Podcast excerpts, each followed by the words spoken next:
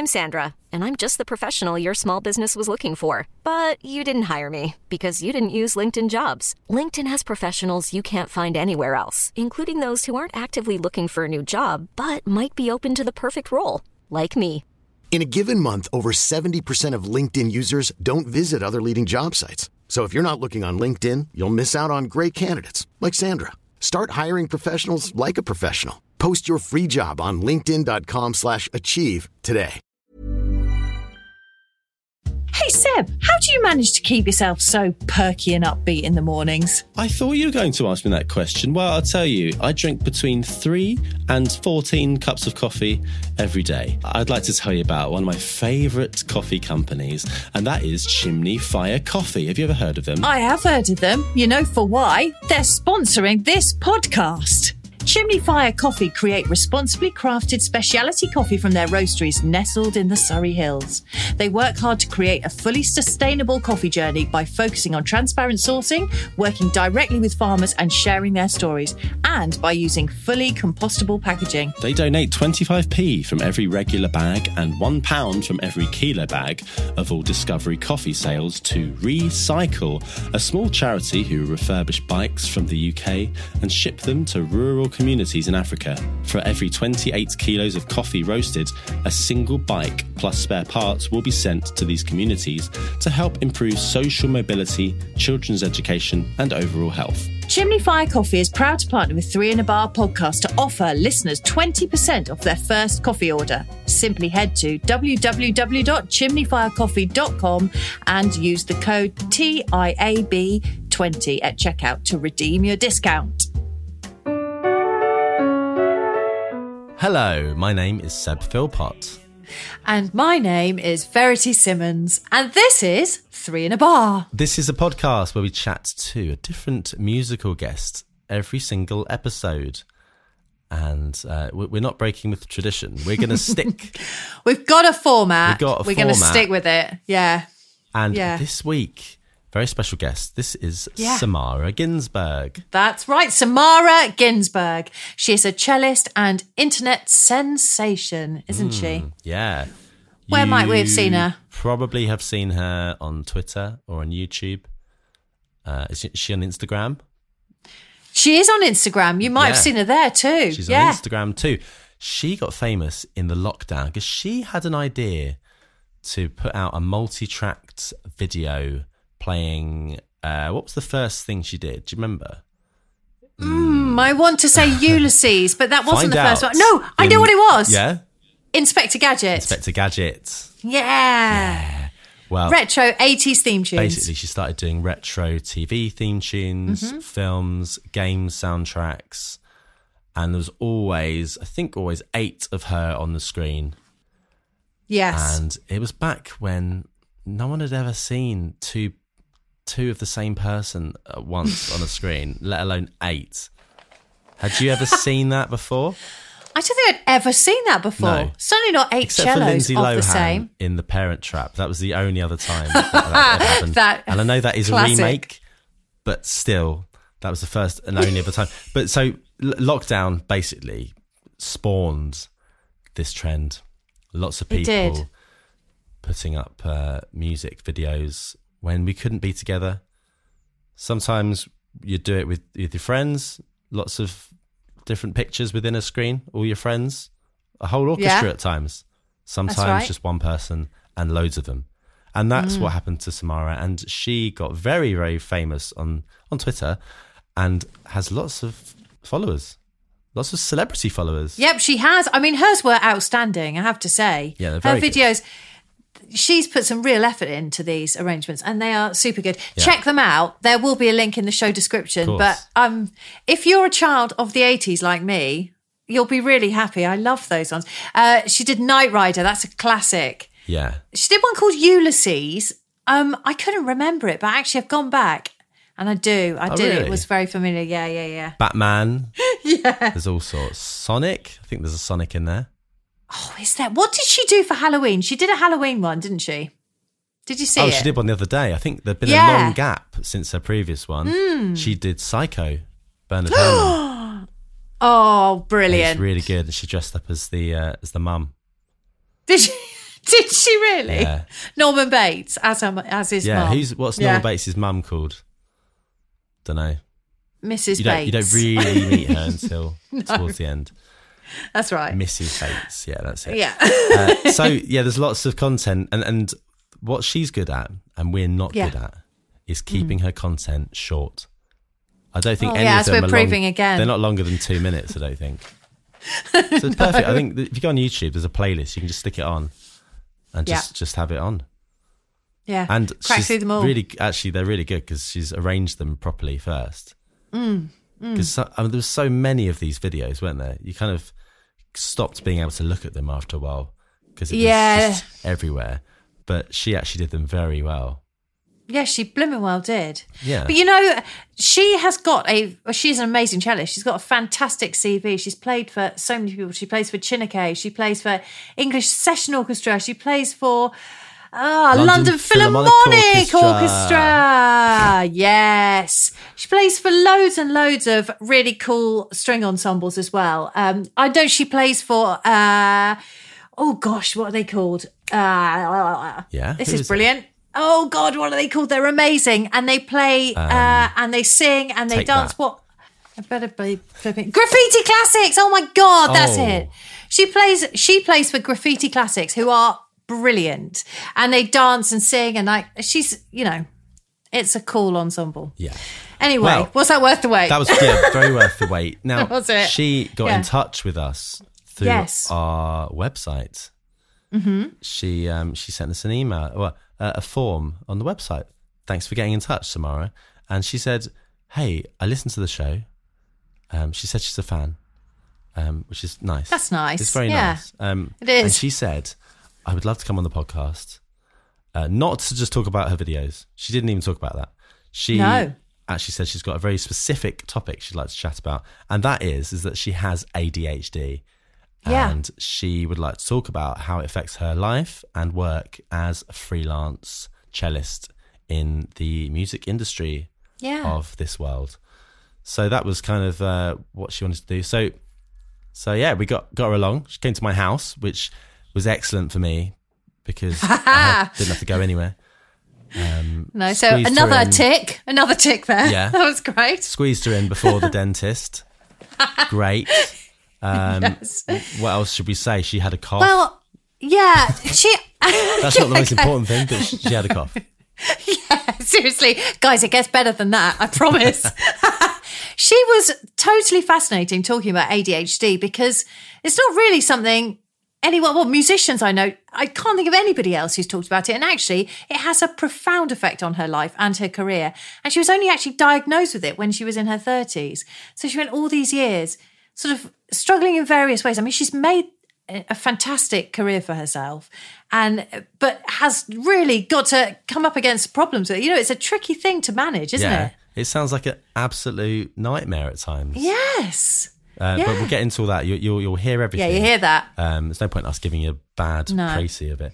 Um, we actually, the, the interview is coming up. Uh, so, well, let's get into the, the chat and then we'll see you at the end and um, we'll chat to you some more.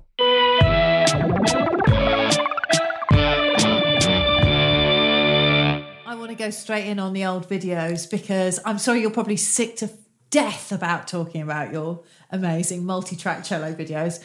But they are so awesome that there's no way we can let it pass without speaking about it. Knight Rider, uh, 3.5 million views on Twitter. Is that right? It yeah, something like that. Or more probably now. I don't know. Like I, I, I kind of stopped looking after a while. So the whole thing completely happened by accident. yeah. I used to think that going viral was something that people paid PR companies for. It Yeah. never occurred to me that it was something that actually happens just organically by accident anymore.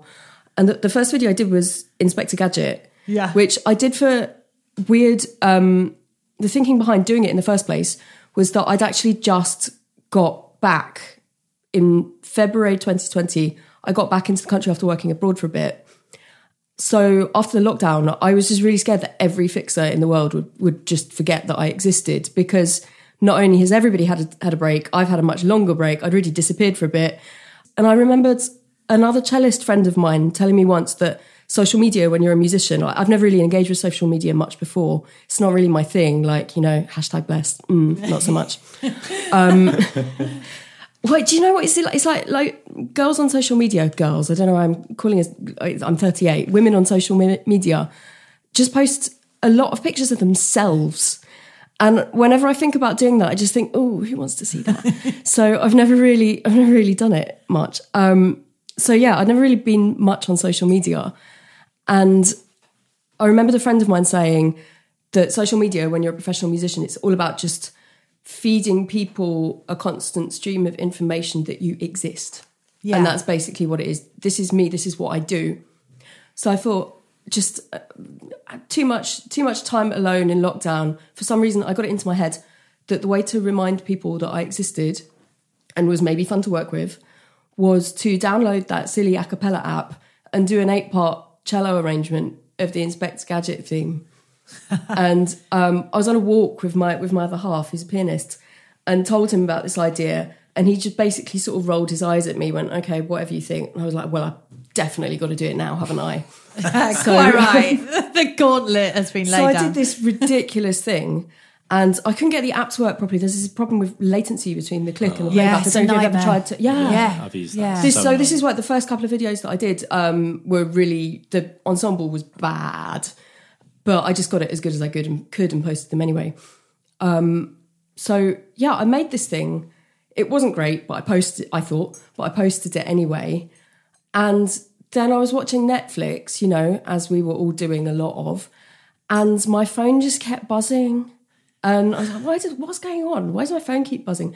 And then 24 hours later, it had over a million views.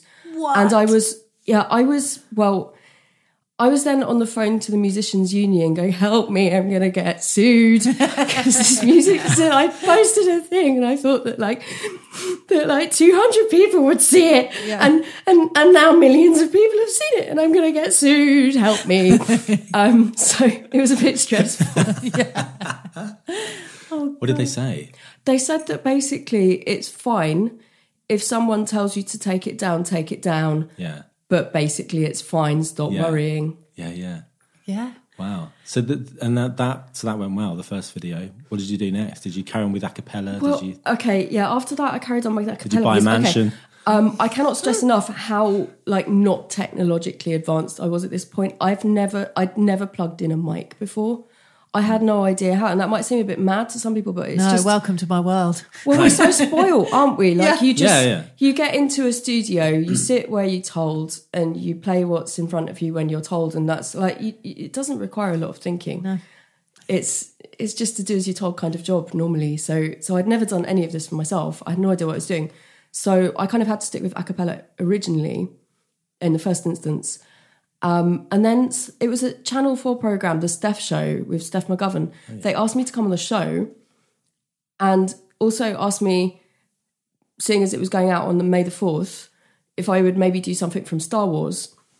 And I don't know why I agreed to this. I suppose it was because I had a lot of time on my hands, but I was I was on the phone to this researcher going, Yeah, sure, I'll do the Imperial March in a cappella. And like if anybody listening hasn't used this app before, you can only do complete takes. There's none of this drop gubbins. You can't you can only do complete takes. And if you want to do a retake, you have to ditch the one you already had. So um, I'm literally playing the first violin part from Star Wars, having to get it in a complete take. It was, I still can't believe I did that. It was complete insanity. I mean, they struggle with it. And I apologize for Violinist. absolutely no Yeah. rough edges. Oh, Like, hats off to you. I've heard it. It's flipping good. I didn't Oh, realise that was still on a cappella. Yeah, that was a cappella. Well, honestly, how you did that in whole take, I don't know. Well Um, done. I, I tell you what, if I'd done it in Logic, I would 100% have done it like pretty much bar by bar. Yes. Yeah. Like, would not apologise for doing it. how that long way. did you have? What was the turnaround before it had to go out? Um, Well, w- you say when it had to go out. The thing is, I wasn't being paid for this, so I sort of wasn't pressurizing myself over it. yeah. So, yeah, technically I had a couple of days, but oh no, a little bit longer because I'm not counting the time that I spent doing the arrangement. Yeah, I, did- I did. I took like a day to do a decent arrangement, put that together, and then it was over a couple of days. yeah. that in in very short bursts, I only do things in short bursts when I have the choice. Yeah. So, yeah, it wasn't actually that long if you sort of added up all of the time. But I, yeah, I don't know really how long it took, but yeah, two a few days, I guess. But quick. I mean, quick actually, when you're from going to going, right, I'm going to do that to getting it done. That's a really quick turnaround, I'd say. Like, so yeah.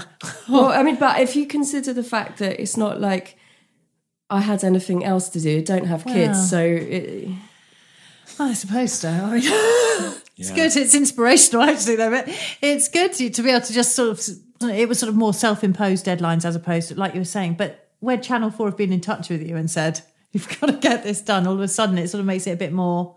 Did it make it feel a bit more like, oh God, I have to? I did. I was kind of. I mean, there was a slight complication that I in that I thought it was a great idea to do it in a Darth Vader mask. So I borrowed one from a friend's six-year-old son. Um, I got my I got my boyfriend to drive around to her house and pick it up, like heavily no contact delivery, and and then I realised that I couldn't see out of it, or at least I could I could see like just a tiny bit. It was like you know when you're at, at the opticians and they put the, the, the blurry the blurry Yes. lenses in. Um, yeah, it was a bit. Yeah, so I, I kind of pretty. I'm, I'm lucky that I memorise things quickly. Yeah.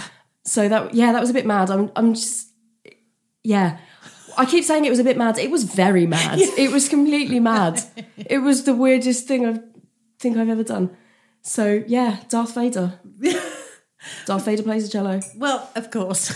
Yeah. but it goes on and on from there. This is not the end, is it? You've then like you've done Knight Rider. There's one called Ulysses. I was racking my brains trying to remember what Ulysses was. It was a really weird cartoon where like everybody's floating on a spaceship or something. Oh, God, I sort of remember it. I can't. I'm gonna have to look it up later on. I was trying to think. It was that one of those you know? very, very 80s ones. Yeah. I, I don't even know if it, I can't remember off the top of my head if it was late 80s or early 90s. Yeah. But, um, or maybe it's banned that, but like stylistically, very 80s. Yeah. Great. And you were getting requests, right? uh, Eventually. Yeah. Um, well, I mean, because it, it, the whole thing kind of took off on Twitter. And then um, people were saying, because I, I had a lot of Americans, and obviously that's a big tipping culture, and people were saying, can we send you money?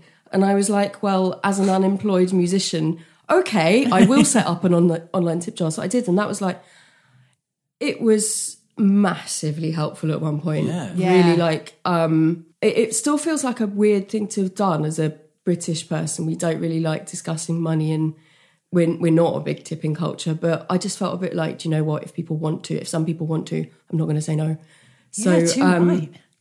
so I got a, a fair number of requests through that. But that was a little stressful because when people have sent you money already, they I, I felt like I didn't get any any nasty messages or anything, but I felt a bit like people might think that they're entitled to me doing their request. Yeah. And what if it's something that just isn't going to work?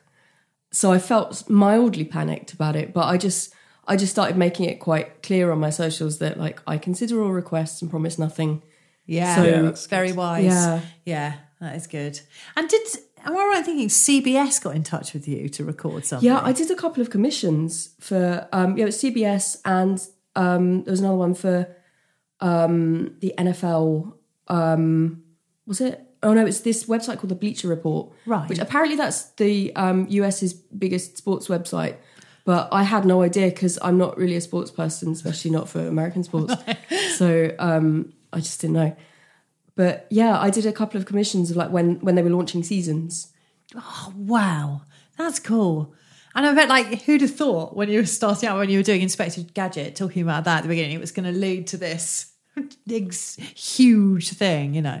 Yeah, I mean, it was, it was just really nice to get back into that thing of somebody wanting you to do a thing for them Yeah. and like having sort of actual work. It was very strange work, but but it was work. It, yeah. Yeah, too right. The reason you got in touch with us, you Mm-hmm. have a specific topic you'd like to talk about. Well, um, oh, I was, I was sort of hoping we might get onto it a bit more organically than that. Oh, sorry. let's let's uh, let's. Uh, right, okay, no, it's just I feel that's slightly why, no, weird. that's why I can excellent natural segue. Oh We- no, no, no, no, sorry, I didn't mean to be oh, critical. no, not at all. no, well, no. How, we can get into it another way if you like. No, it's fine. No.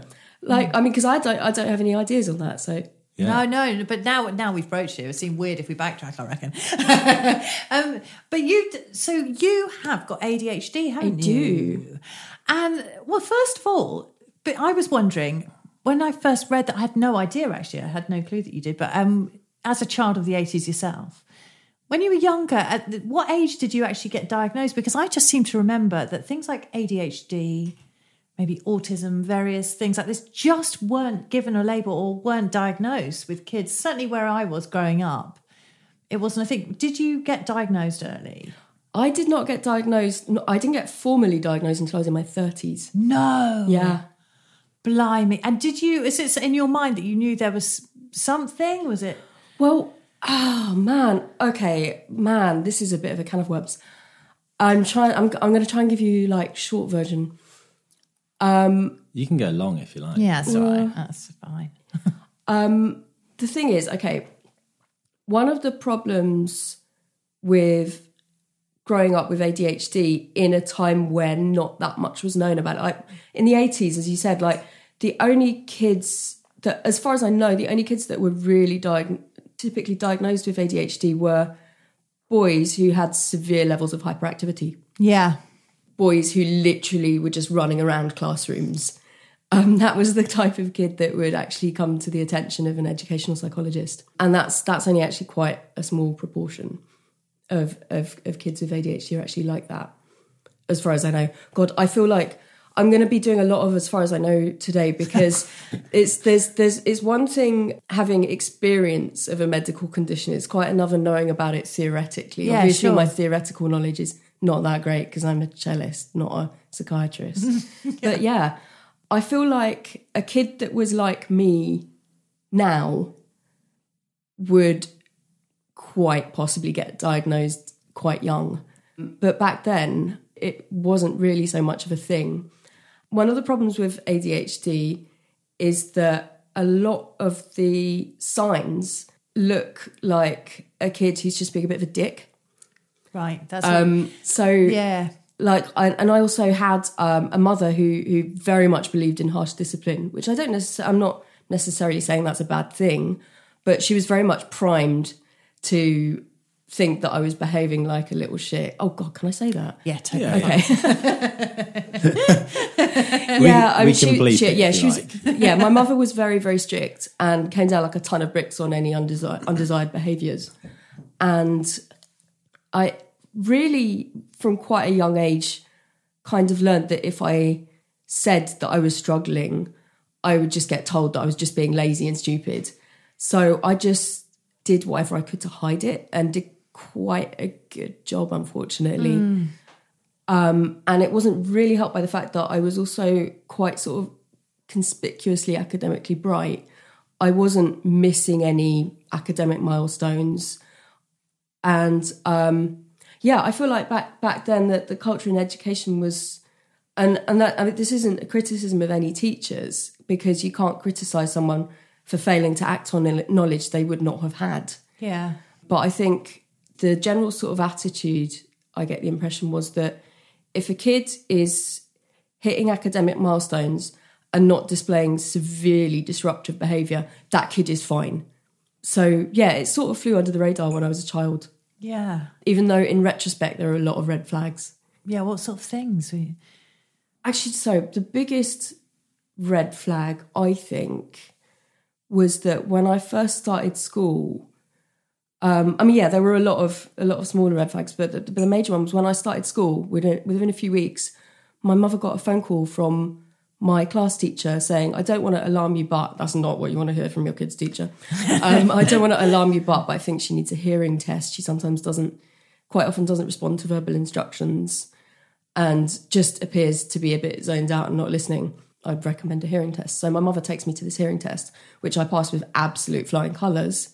And she was furious with me for having selective hearing and just choosing not to listen to my, like pretending that I hadn't listened to my teacher because I didn't feel like doing the thing. And I was trying to explain that I couldn't, I can't understand voices in noisy environments. Like if there's multiple people speaking, I will have no idea what an individual person is saying. But um, yeah, so that that's a major red flag for ADHD. Yeah. Wow. And were you doing music at this point? No, um, kind of. Ooh.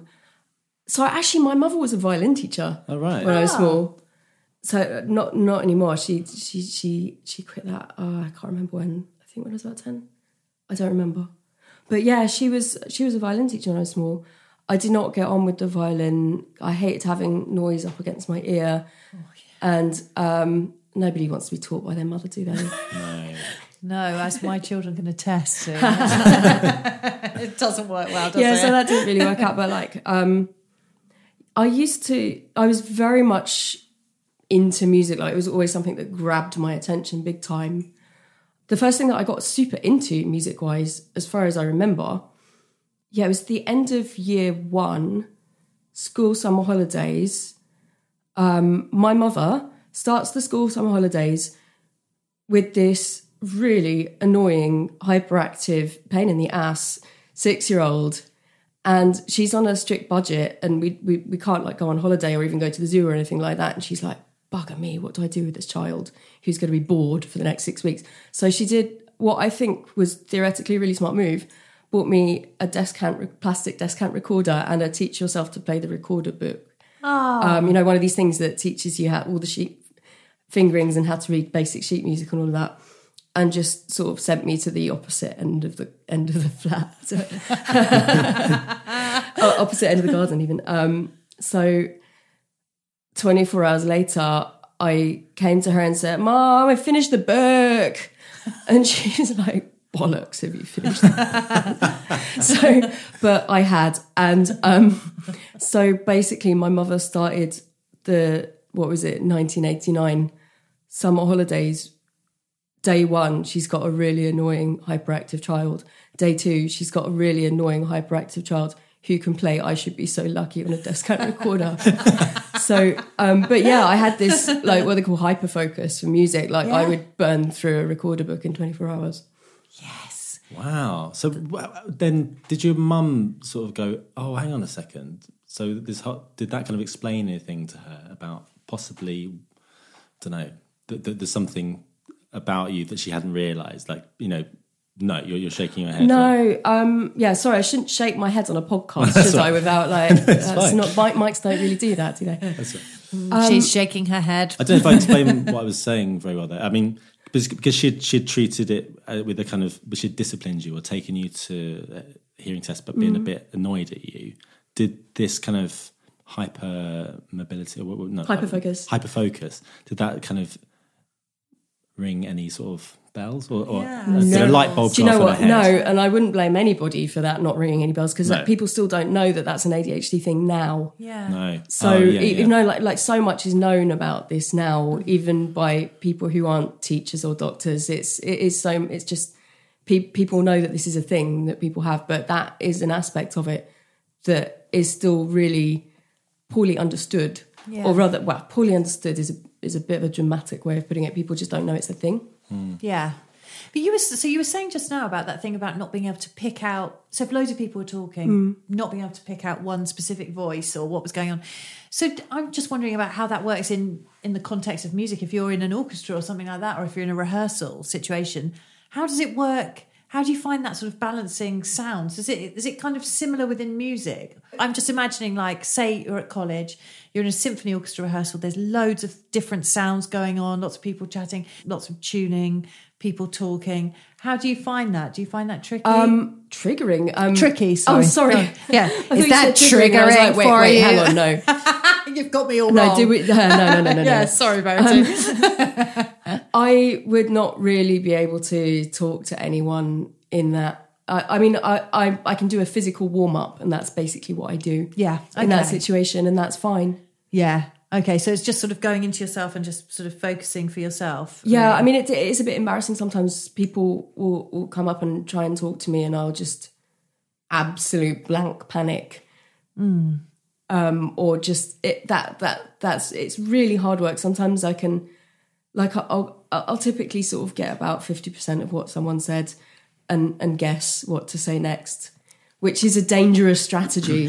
it's really like that can get you into trouble. It- it- somebody says something, you go, "Oh, great," and then you and then they they look at you like you just shat on the floor and you realise that what they've actually said is my nan just died. That's not something that's actually happened. That's a theoretical thing. But that's, yeah, you've got to be careful with, with, with pretending you understood things. But yeah, it's it's very rarely a problem at work. Yeah. I think it's probably something that's actually driven my career choice in a lot of ways. Yeah. Because when you're working as a musician, your auditory environment is very tightly controlled. There's very rarely any time at which you have to focus on anything other than the sound that is in the room. Yeah. There's there's very rarely sound that you have to filter. Yes. So it's work that suits me very well actually. Yeah. Brilliant. And even listening to lots of different elements within the music, that that's okay. To listen. Yeah, no problem. Never Yeah, problem yeah. with that. I mean, like, I don't know if I I process music differently from from from other people. I have no idea, but but it's not a problem. So you Yeah. yeah. So when you so you you were proficient at the descant recorder in, a, in a day. You say proficient. uh, proficient is a big word. I don't want to make it sound like I was proficient. At the, I was not word. playing Vivaldi sonatas. No, I was. I yeah. No, I mean, I mean, what had you achieved after seven days? I mean, had you got through all the books? I think I, ju- I was just teaching myself to play really annoying pop songs. I don't think you know. No, no, no. But then, when did you get started on the cello? Um, I got started on the cello at secondary school, right at the end of year eight. Yeah. So I'd always wanted to play the cello. I just thought of, I, I had this. You're going to laugh at this. I thought that the cello was really, um, you know, I saw that girls who play the cello tend to be very flamboyant and glam- glamorous and beautiful, and I thought that it would magically make me incredibly glamorous and beautiful. so obviously it did not work. But um, Get on. well, very what glam. happens- She's well, very glam. Absolutely not. False advertising. I did it because I saw that on the cases, the spike could come out of the end and it was sort of weaponizing yourself. It was great. I you could get people with that spike at the end. And there was no quite cue cool either. way. Nice. Yeah. I mean, I Yeah. will say like it makes if once you've got a hard case, it makes a good battering ram on the tube. Really good. Yeah. Oh yeah, do you like doing that when when you're getting off the tube and people are getting on before Yeah, you go I'm- off and you get right, okay, bang. Yeah, I'm really aggressive. I try and do it and look the other way. Oops. yeah, oh, sorry, I didn't see that. Yeah, yeah. Yeah, but I mean, so so it was for the glam factor.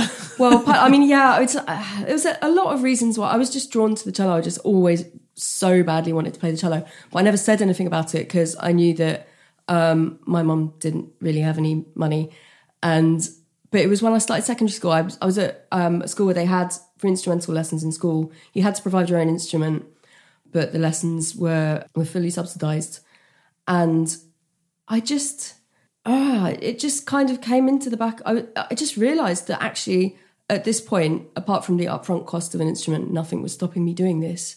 Why am I? Why am I not doing this? Why am I not doing this? So I went to my head of music and told him that I wanted to play the cello, and he said, "Why?" And oh, he's I was, do you know my the head of music at my secondary school was an absolute legend, a guy called Bob Bailey. I can name him because I have only nice things.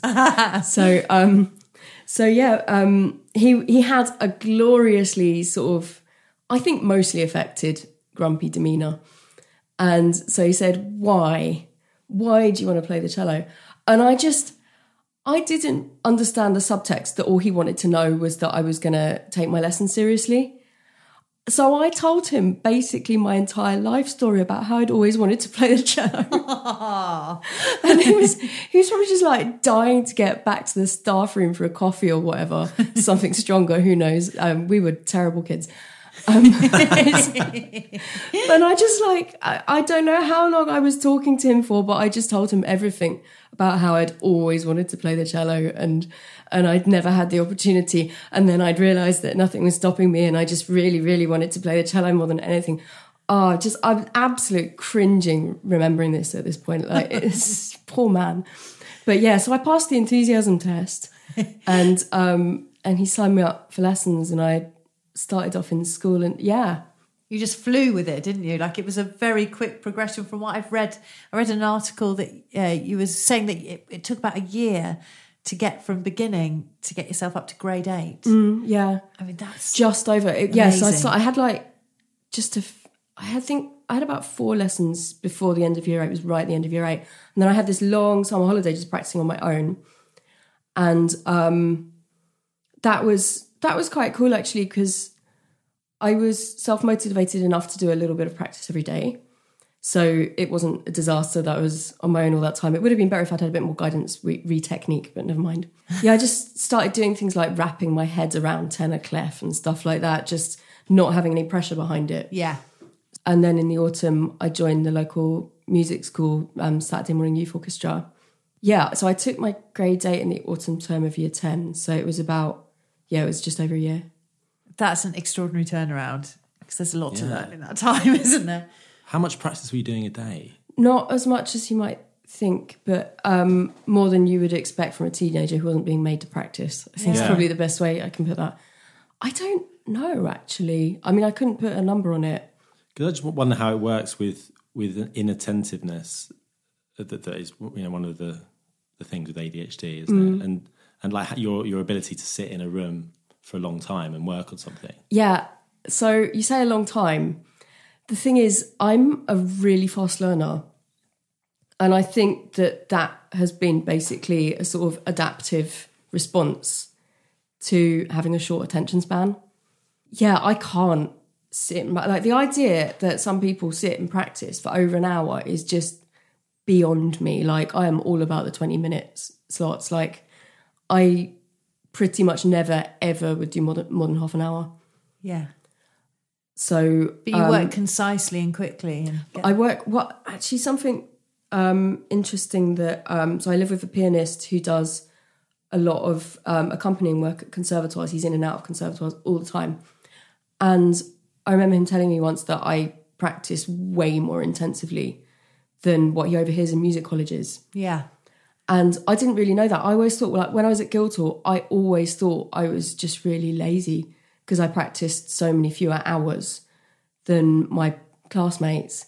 But also, like, I don't know if people are always entirely truthful about how much I they don't practice. think they are. You know, it's like those you know, those violinists at music college. You tell you they did twelve hours yesterday. Bollocks. They just physically, you can't do it. You can't I mean, do as a trumpet player, I, I mean that's so Oh, far beyond what you can do. Like, But I would argue, like, I mean, like, yeah. The thing is, uh, you you would obviously enter into a state of fairly immediate physical collapse doing that on the trumpet. On a stringed instrument, you'd still enter a state of physical collapse. It's just that it would be you a bit more insidious. Like you, you'd probably just have crippling tendonitis next week. yeah. Um, yeah. It wouldn't be so immediate. The only cellist in my year who was practicing that I knew of like that didn't make it to the end of the course because they damaged themselves so much. And Oh, they just felt exactly what you said that culture of feeling like you have to keep up, do more, make sure you're practicing mm. all the time because we're so lucky to have this time to practice. And I think she just wrecked herself doing it. Mm. Oh my! Wow. Yeah. So you were doing it the right way. Well, yeah. I mean, I mean, the, the other interesting thing about ADHD, which I didn't know until quite recently, is that there's a massive comorbidity with hypermobility. Oh, really? Um, and I've I've always known I was hypermobile, yeah. and that that's and I'd always kind of used that as an excuse, heavy inverted commas. There, I always used it as an excuse not to do long practice sessions Yeah. because I, I felt like I needed an excuse not to do long practice sessions because just having found a way of working that works for you is not enough apparently. yeah. oh, exactly. But I mean, how was your teacher? You got on really well with Stefan, didn't you? I did, Stefan yeah. Popov. Stefan Popov, lovely total man. legend. We all like. I feel like it's not disrespectful to say this. We all refer to him as Yoda behind his back. it does look just very much like that. it's not even. like- It's not about his appearance. Okay, part uh, Sort of Yeah, he does look a bit like Yoda, but but mostly demeanor as well. He had that sort of encouraging, cuddly uncle kind of kind of vibe. Yes. but did he did he understand what was going on with you to the extent you know in terms of this kind of practicing intensively and or did you not need to say because you were turning up and producing what he wanted? I'll tell you what. Uh, so, um, Stefan wasn't that proficient at hiding who his favourites were, and I was definitely one of his favourites. Like, I, I- I'll admit that straight away. Massive teacher's pet there. Um, but he he had this. He was always telling me I, I wasn't practicing enough and I needed to do more practice. But he he had a way of trying to be stern about it that absolutely fell flat in the most hilarious way imaginable. like he'd he'd catch me um, just sort of sitting in the foyer zoned out trying to read a book when I was supposed to be in a practice room and come up to me and do this angry face. And I swear it was the funniest thing. And I, I always just used to laugh. so yeah, he was a bit exasperated and definitely wished I had practiced more. But also he was generally happy. I, I was hit quite badly with performance anxiety and often underperformed in exams which I know he found really frustrating, but then so did I. So um, Yeah. it kind of felt like we were on the same side there. Yeah. Yeah, it wasn't it wasn't a huge issue. Good. That's great. Because I was wondering, and how within the wider context of being at college, because certainly around the time you were just a few years after me, I think, but there, um, there was an awful lot of academic work and, and various classes going on when we were there. So, how did it work for you in the context of the full education? there? Oh god, yeah, organization was a huge issue because I did not have any particular sort of strategies in place for for managing stuff like you know, bringing the right books to the right classes at the right time, turning up in the right place. Um, I I was just fully rubbish at that stuff back then because that that's the sort of thing where most sort of neurotypical people are sort of naturally good at that Yeah. and the world is not really set up unless you're sort of appropriately diagnosed at a fairly young age the world is not really set up to acknowledge that not everybody is naturally good at this stuff and some people need to learn it in the same way that that neurotypical people might learn algebra. So i yeah i was completely at sea with with just organizing stuff. And it was i mean doing the academic work was fine because i would have like a deadline written down by which time i had to do a thing and that was actually it was okay although there were a few things that i basically just forgot existed until the night before so that wasn't so fun No. but um, It was a lot. Did you have that academically? At, Not too much, no. I, I, I got away without doing a dissertation at college. no. because I because I did natural trumpet as well, ah. and I wangled it. That I, in, by the end, I did joint principal study, trumpet and natural trumpet, which meant I could do two shorter recitals and no written work. It was like a loophole. Goodness sakes. Yeah, Well, that's canny. I think you deserve extra points for Thanks. working that one out. Well done. Did you have to do a dissertation? do you know what actually um i did i got a really high mark for my dissertation Oh, well Um, done. Yeah. yeah it it was actually it, it went quite well um but yeah what was it That's on? an organisational nightmare. Sorry, carry on. Oh, it was on. Oh, Messiaen. It was something really wanky. Um, not that Messiaen is inherently wanky. It's just that when you're an undergraduate who's trying to sound clever. Oh, I yeah. Mine had Yeah. the word cross fertilisation in the title. No. So, yeah. If we're talking Oh, wanky, no. there you go. I thought I was an obnoxious 21 year old. No, here, right here. You, you did do a degree in agriculture, though, didn't you? Fertilization. I'm sorry. Can we just backtrack a bit here? I was breeding things. No, it was about Stravinsky. Oh, Okay, but about- what was he fertilizing and how? Everything he could get his hands on. No, um, dance, music, fashion, art, Fertilization, though. Oh, hang on. Oh, Pollinate- God. pollination. Cross pollinate. Cross pollination. Why did I come up Oh. with fertilization? I tell you what, what a disaster. I can't even tell you the title. That is still incredible, cross pollination. I'm sure I used the word fertilization. What the hell was I saying? yeah, just surprisingly well, considering I couldn't tell you the name of the title. Anyway, That yeah, is yeah, there you go. amazing. I Wanky. thought mine was Yeah. bad. Yeah. That is, oh, There you go. Perfect. Amazing. I'm Sandra, and I'm just the professional your small business was looking for. But you didn't hire me because you didn't use LinkedIn jobs. LinkedIn has professionals you can't find anywhere else, including those who aren't actively looking for a new job but might be open to the perfect role, like me. In a given month, over 70% of LinkedIn users don't visit other leading job sites. So if you're not looking on LinkedIn, you'll miss out on great candidates like Sandra. Start hiring professionals like a professional. Post your free job on linkedin.com/achieve slash achieve today. Hold up. What was that? Boring. No flavor. That was as bad as those leftovers you ate all week. Keke Palmer here, and it's time to say hello to something fresh and guilt-free. Hello Fresh. Jazz up dinner with pecan-crusted chicken or garlic butter shrimp scampi. Now that's music to my mouth. Hello Fresh. Let's get this dinner party started. Discover all the delicious possibilities at hellofresh.com.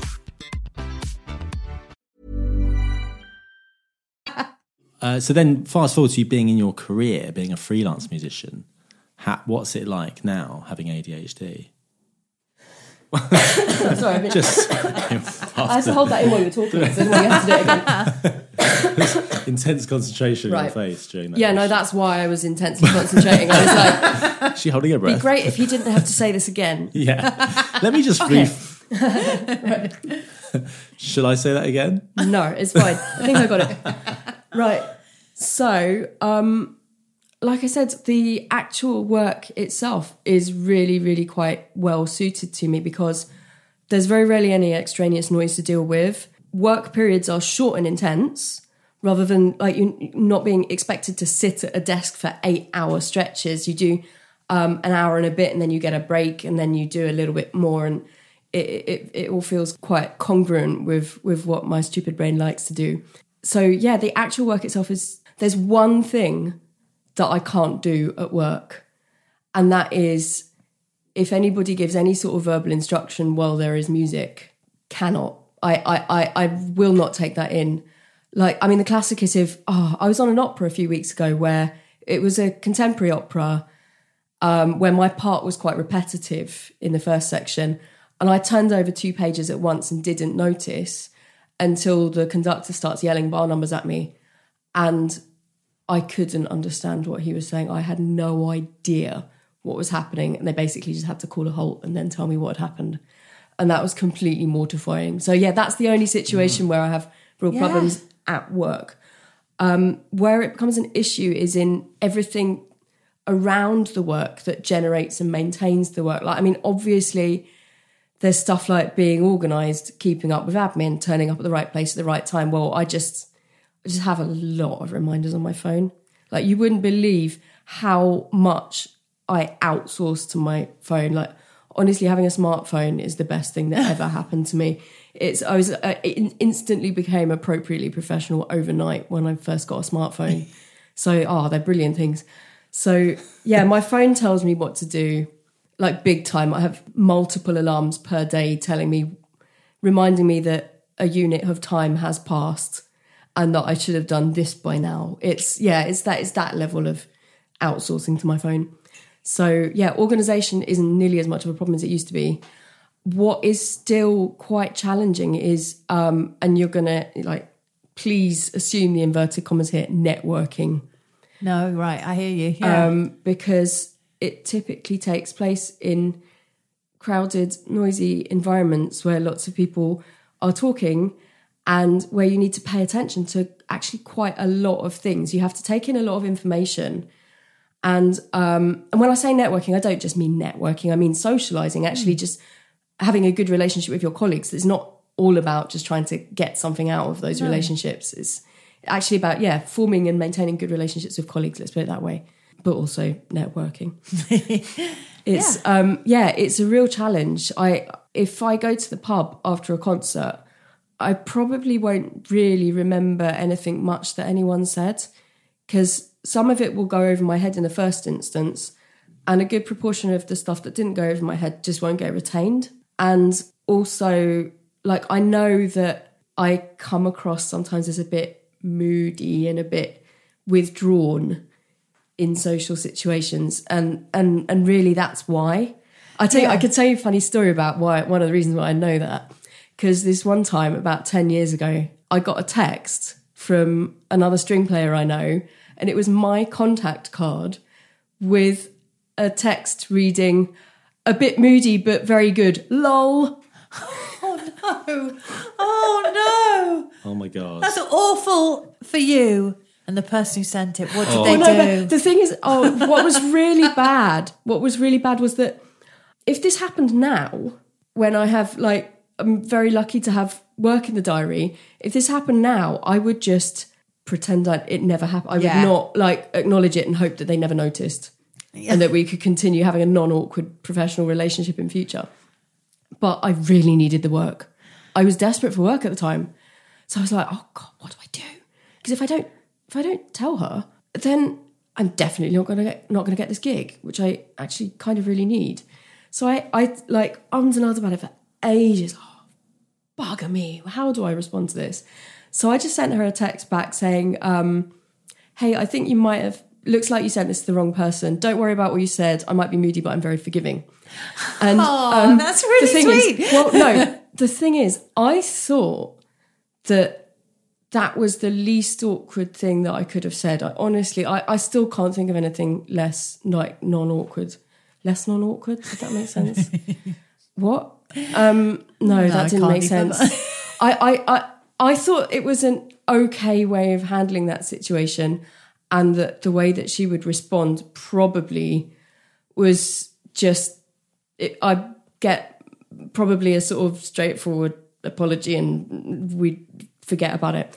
What happened was that I got a series of essays about um oh it was so awkward. I, I don't I, it was yeah. Um I've so strayed off topic, haven't I? No, No. not at all. No, no, no, no. no, you really haven't. So yeah, I know. Anyway, look, I know that I come across as a bit moody and a bit intense and a bit unsociable, but it's not. It's not because I don't want to socialize. It's because I find it like just the most immense cognitive strain. Yeah. and and it's like again, like on that note, something that I've learnt that I can't go places with. I go, can't go for dinner with the band between the rehearsal and the concert. I don't do that anymore because if I do that, I don't get a break from 2 p.m. until 10 p.m. because I won't get time to like switch my brain off and have some downtime because whenever I'm with people in groups, I'm having to concentrate so hard. yeah, must be utterly exhausting on a long day like that. Yeah, but I mean, I didn't always know that because, like, again, that's that's another thing where like there isn't really a handbook exactly for how how to. Well, there's definitely not a handbook for how to handle being a freelance musician with ADHD, but like there's there's not really a, a handbook full stop, and so you end up sort of judging yourself by neurotypical standards, which is that between the rehearsal and concert is break time.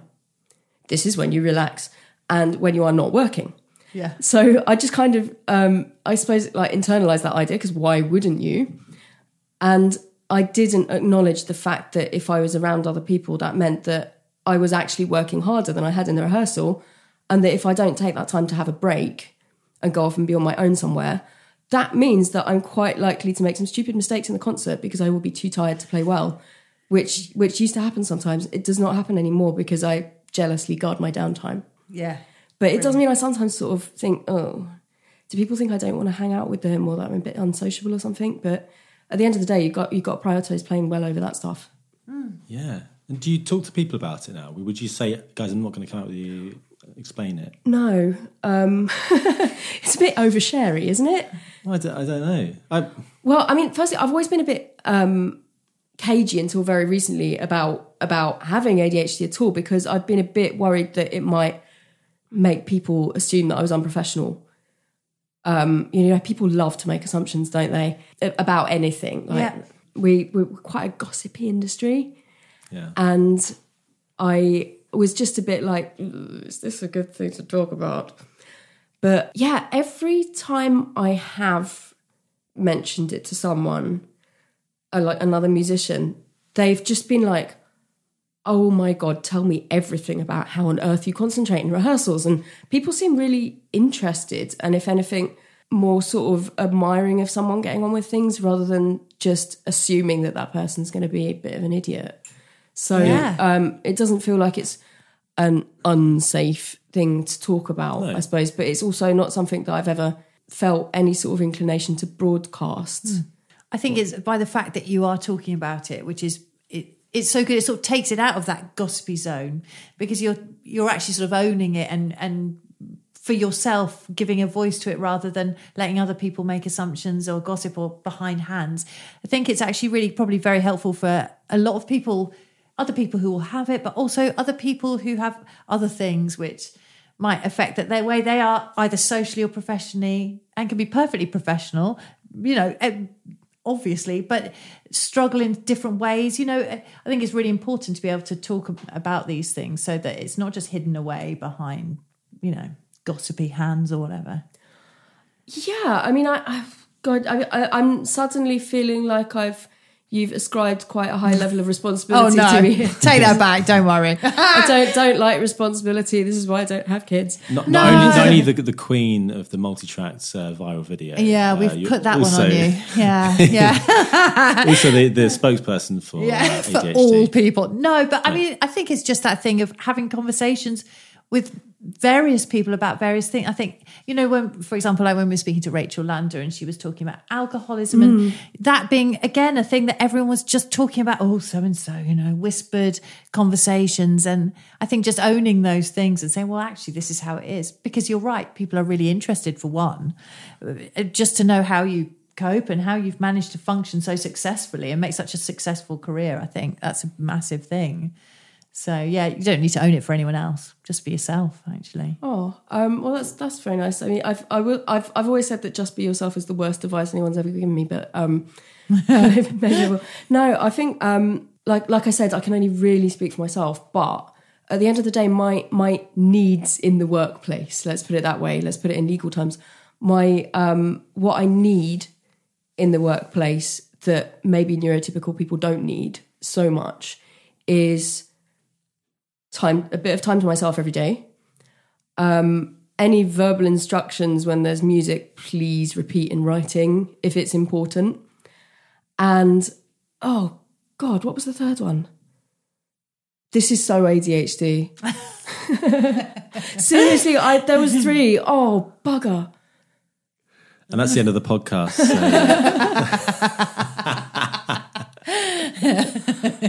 Oh, I completely lost my train of thought. oh, yeah, I know what it was. If I act a bit weird, bef- oh no, no, there's no way of putting that. That doesn't make me sound like an unprofessional wanker. Come on, you can do it. You did well in your dissertation. You can word something. If I, um, mm, I'm, I'm really trying to not throw my career under a bus here. That's all.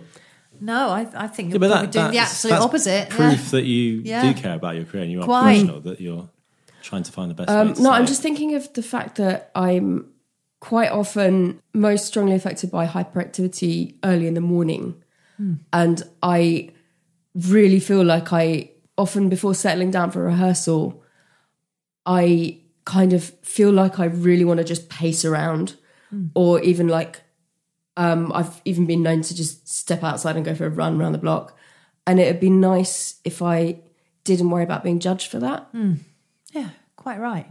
I think I think that's fine. I think these days, don't you think that everyone has different routines and it regardless regardless of ADHD or just or anxiety problems or or whatever it is, people have their own routines and ways and I think we all judge ourselves so harshly and worry about how other people are judging us for our routines or what we need to do to cope with getting through whatever Yeah. we're getting through.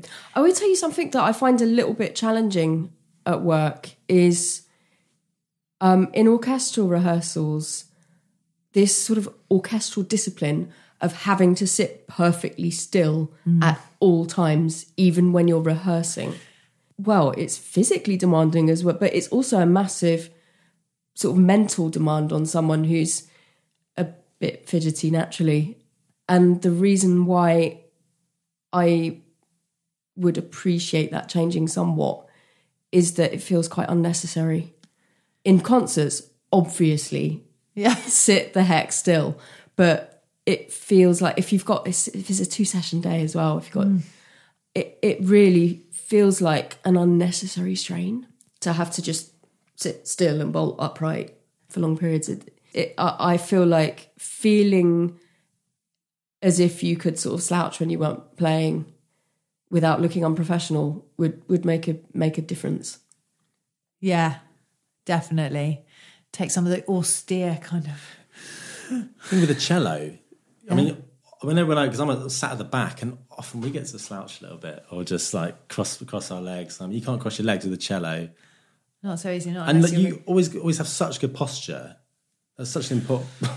not maybe not. No, no, you do. You do. slouching over. But with a cello, you know, cellists always. I'm tend to have loving really- your air cello. Yeah. Seb, can I, I want to I want to take a photo of Seb's air cello right now. must. I'm not even kidding. Please Getting my take phone one. out. Take one. Go on, Seb. Shows. was What are you playing? I'm trying to think my what sort of thing you're playing. I think he's doing the Imperial March there, but like in a Yeah. like, uh. oh look at here go. that. It's like That is that is amazing. I don't. Wow. I was going to say it's like Jacqueline du Pré, it's like Uh, but what is it? Jacqueline like? du Pré after a very rough night. Yeah, it's like cross, cross with Rocky or something. Yeah. Oh, now I'm thinking of Rocky Flintstone. That's not good. at all. Oh, Gone yes. down a whole nother route. Yeah, possibly. I can't it. believe you got Jamie Morton on the podcast. by the way, he's I like know, royalty. Isn't that good? Oh, he's so great. That's yeah, all thanks to know. Verity there, just going up to him at a, a press night or something, wasn't it? Yeah, seriously, I felt like I had to. And he was great. Just chatted and chatted for hours. Excellent. He's an excellent individual. yeah. Um, I was going to ask. Um, so, is there anything you can take? Any sort of any medication for this for ADHD? Um, so ADHD medication is a whole minefield. I am on medication, but if you were to like go on oh TikTok, TikTok is the worst, but like on on on the internet generally and read up about people's experiences of it, you would you could be forgiven for thinking it was some sort of like magic pill that completely cures your condition for for a several hour period. And if anybody truly does have that experience, I'm very, very happy for them and would love to know exactly what they're on so that I can beg my doctor to give me it. But um, that's not that's not been my experience at all. It's immensely helpful in that.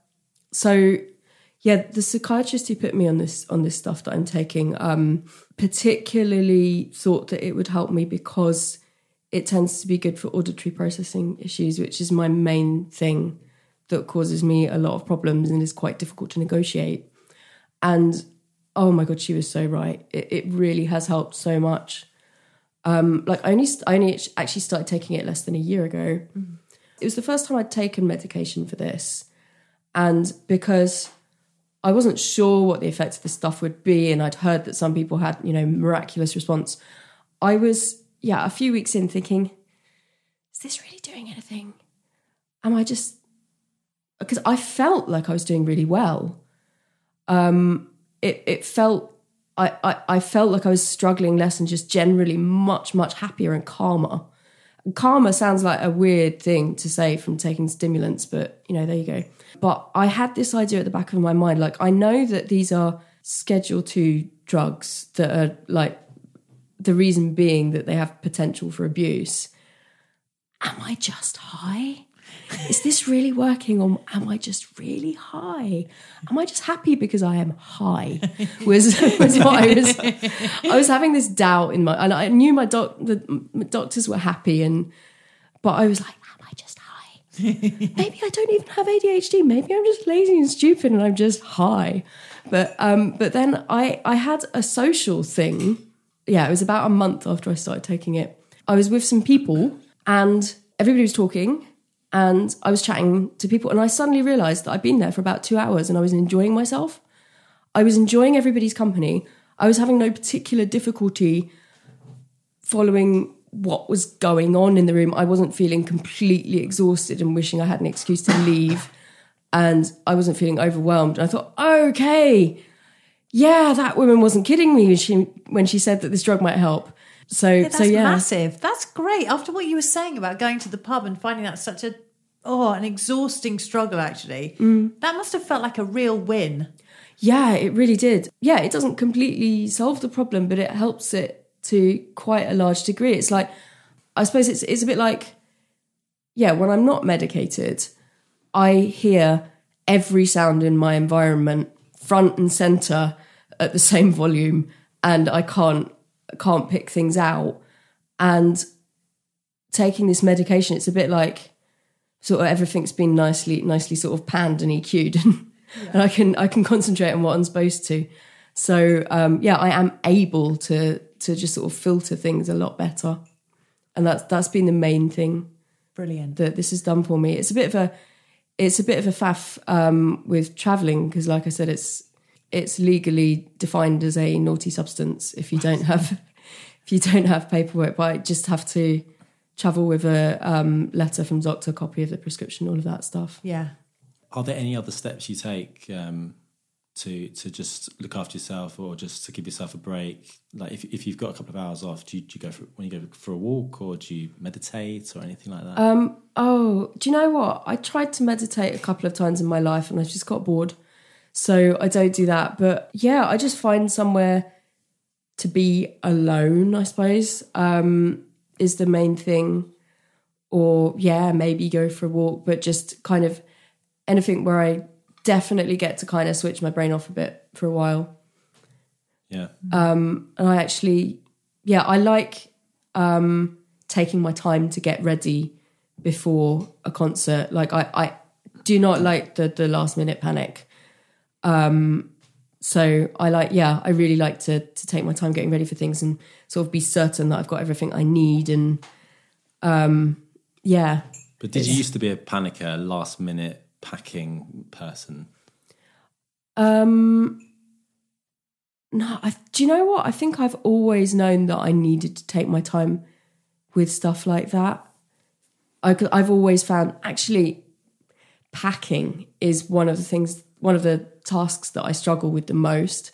And it sounds completely mad, but like the act of packing a bag, even if it's just to go and do a session rather than to like go away, packing a bag is like a really complex cognitive workout for me. It's um it involves multiple lists on my phone, having to find everything, having like knowing what I need, finding it all, putting it into the appropriate bag and not like doing that thing where like my classic thing is like, where are my keys? Where are my keys? Where are my keys? Where are my keys? Where are my keys? Oh, I found my keys, great. Where's my phone? Where's my phone? Where's my phone? I had it. I had it right here. I had it right here, but I put it down somewhere where I was looking for the keys. And this, I like, I still haven't really got around that. And because of that, I actually like, basically, whenever I have to be somewhere, I plan on being there an hour early at Yeah. least. Um, and that isn't just freelance musician anxiety. That is, I need that time in order to lose my phone five times whilst losing my keys five times. Yeah.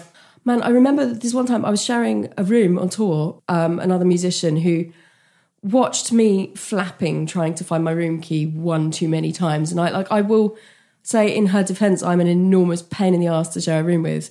But she just sort of went, You should just always put it down in the same place. And I swear to God, I have never wanted to strangle anyone more than I wanted to strangle her at that moment. you think I don't know this shit? exactly. I didn't like I didn't kick off, but I wanted to. I and it wasn't it was and the, like the reason why I hated her so much in that moment was because she was so right. Obviously, it's lo- it's it's logic, but so what, who is paying attention to where they chuck their keys? Apparently, neurotypicals. But um, yeah, I I, just, I lose everything all the time. So packing a bag is is super stressful. It's something that I have to allow a lot of time for. It involves outsourcing a lot of a lot of stuff to my to my phone to tell me what to do and what I need, and it, it's just a whole it's a whole thing. Sometimes I feel like the most challenging thing about a day at work for probably most musicians is you're turning up to the studio and not knowing what you're going to be able to what you're going to have to sight read Yeah. for me, it's packing my bag and getting out of the house on time. I've I've that's ninety percent of the battle. If I've turned up with what I need, calm and ready to work, that's that's the hardest thing I did that Yeah. day. So yeah. And the session is is is enjoyable and Yeah. relaxing compared to all that, I guess. Yeah, totally. Yeah, much easier. Yeah. I think we should give it up for, for smartphones because they get a bad rap. You know, people are always going on about, oh, you're always on your phone. Yeah, true. They they Maybe do a they- lot of the heavy lifting in, in our lives. They might like to sponsor us too. Do you Yes, want to name any? Go on, specifics. Can we get? Oh, do you reckon we can get an iPhone 13 out of this? I'd like that. Oh, come on then, everyone. Let's reckon, just say iPhone. Let's sing iPhone 13. I reckon that's the way. Okay. iPhone, iPhone 13.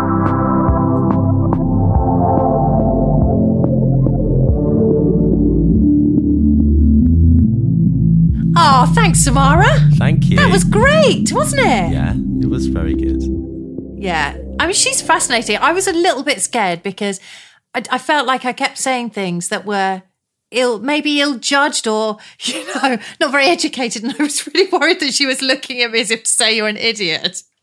which which is fair. no, I know what you mean. I know what you mean. It's it's. Uh, I think because it's uh, quite a serious topic, and Yeah. we were very ill informed, very just uh, ignorant, and I, I hope she didn't feel like we were putting a lot of pressure on her to be the spokesperson for ADHD. But no, we just- absolutely. it's the first person that we've knowingly chatted to, to about it that that has it. So yeah. uh, you know, I think uh, it was it was good though, and, and Yeah. thanks for for coming and talking about it. Yeah, I think the more people who talk about various things that they are contending with day to day, it just makes it easier for everyone else, doesn't it? Like to talk about things as well. And I know everyone's got stuff going on, haven't they? So it's it was excellent to chat to her. Yeah, definitely. And if you want to see more of Samara, well, check out her YouTube channel and her Twitter page. Very entertaining on Twitter. Yeah. And uh, you can give her some money if you go to her coffee page, K O. Oh yes. I think that's how Yeah. you say that. Yeah, I can never work it. Is it Ko-fi? Ko-fi. If you feel like giving us some Kofi, give us some give us some blooming money to say Do it. thanks for the all the multi-track videos. yeah, yeah. Um, if you go to her Twitter, you'll see links to that. oh, by the way, how was your uh, tooth surgery? Oh yeah, I went straight there. yeah, He took my tooth out. yeah. He he kind of, um, yeah. He well, he made me numb, and then he made me wait in the waiting room, and then I came back in, and then he sort of jangled his all his um hammers and like um.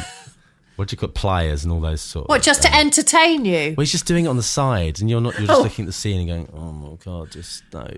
And he's just Yeah. got bits Did he go vroom vroom vroom? No, no, no, no, no drill. It's literally just oh, no. There's no no electronics involved. It's like manual realness. It's like it's like two. It's like a nut a nutcracker, basically. Yeah. is what I imagine. I didn't look at it, Yeah. of course, but he just kind of he he's at the side, and then before you know it, he's over, and he goes straight for it.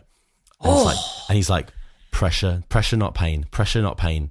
You'll feel pressure. Is that what he's pain. saying? Yeah, yeah, Yeah, Pressure, mantra. and then and then it's like okay, and then the lady holds my forehead down. I'm like, oh my god, this is bad. And it's right at the back because it's my wisdom tooth.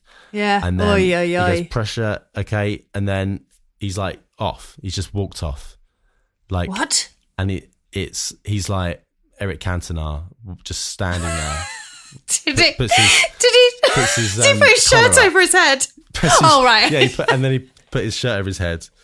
And then did he do a karate kick at the poor nurse or Yeah.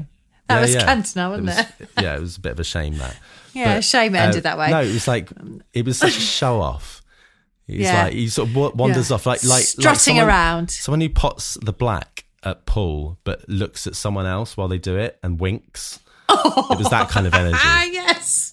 So he took my tooth out because the lady came over with a paper and said, like, "Okay, so uh, your aftercare now." I was like, "What?" And I said, "You what? He's, he's done it already." She's like, "Yeah, stop talking because you got bleeding." I was like, Yeah. "Oh my god!" Did you say that- like this?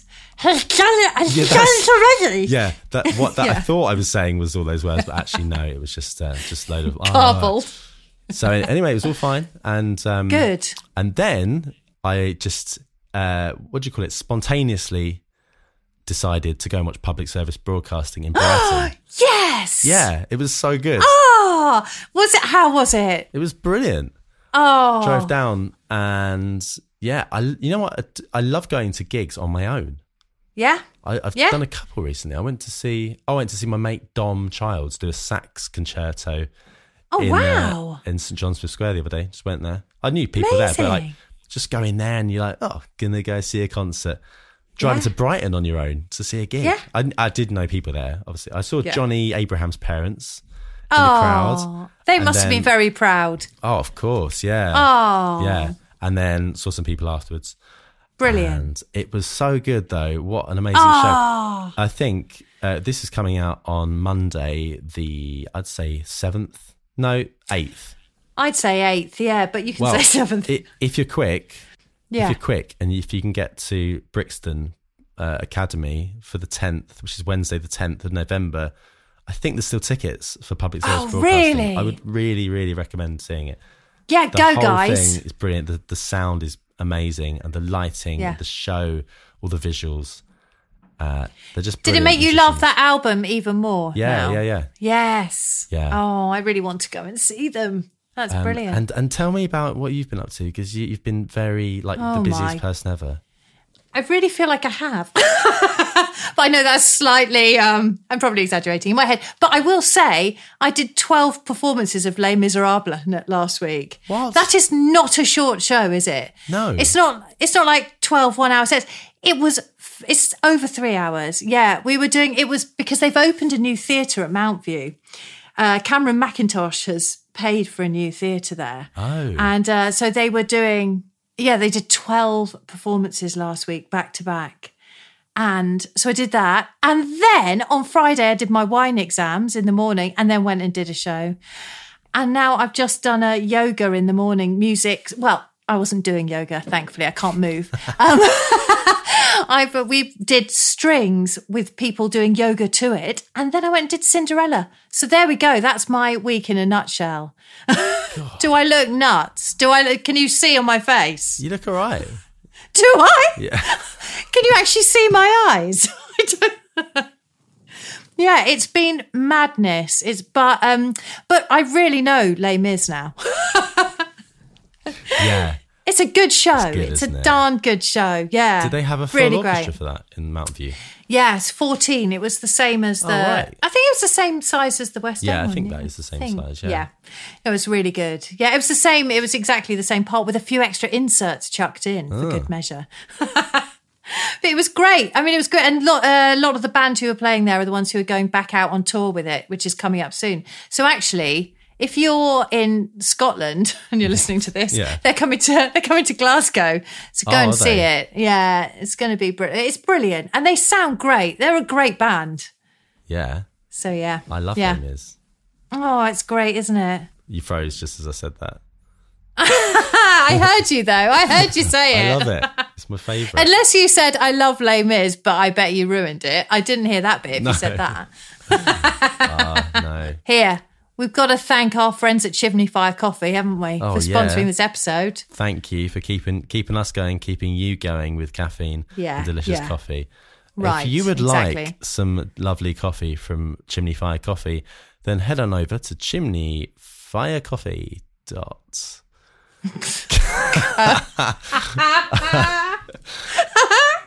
Dot. Uh, just gonna Google that. Oh, dot, oh, I should have should have just gone for it. Chimneyfirecoffee.com. And Oh, there we are. you would like to save 20% on your first bag of coffee, then Yes. simply type these letters at checkout T I A B 20. 20, that means 20. Yeah. It makes sense when it's when it's written down. Yeah, it really does. Um, yeah. Uh, so do that, and uh, it helps. it helps us somehow. Helps the show. I think it helps us, it helps them. They know we've sent you basically. Yeah, they do. Maybe they'll sponsor us again. yeah. Maybe So you just on, run out of bye. coffee, and it's like, oh, what should we get? Maybe think about getting a chimney fire coffee bag rather Do than it. going to Lidl. Oh, quite. Because also you're helping buy bikes and refurbish them and send them to people in Africa. Yeah, and you haven't got to deal with any of that stuff. You just need to buy the bag of coffee. Yeah. Yeah, There. they'll do all that. There we go. Right, Um, sorted. if you would like more of this podcast, Would you? which is Would you? quite a bold thing to say at the end of a very long episode. it really Um, is. Uh, listen. To, why not listen to all of the other episodes? But also, we've got a Patreon, and if you'd like to support this show, you can just chuck us some money by going to Patreon and signing up for a membership there. But you don't just get nothing for that; you get the fact that you've helped us, but also you Mm. do get an extra bonus podcast, and there's an extra bit of Samara Ginsberg if you really liked her. Um, and uh, Yeah. w- w- I mean, there's less now because I had to cut out a bit that she asked us to cut out. So um, there is uh, there's, there's a short little bit there of Samara, but but there you go. Um, that's uh, that's probably the the show. Yeah, let's wrap it up Yeah, quickly let's do it. before we're Um, taken off air. We we will be back in two weeks, hopefully Yeah. with the guests. Uh, I think. Oh, it's okay. definitely with Yeah, definitely, with the guests. guest. Definitely, Oh, we we're seeing her on. Friday. Yes. Oh, she's a good one. Oh, it's a good one. It's a lady, Yeah. and it's a good one. Yes. You've definitely heard of her Stuff. her stuff. Or her. And her, and her. probably. All right. Uh, take care, one and all. See you then. Bye.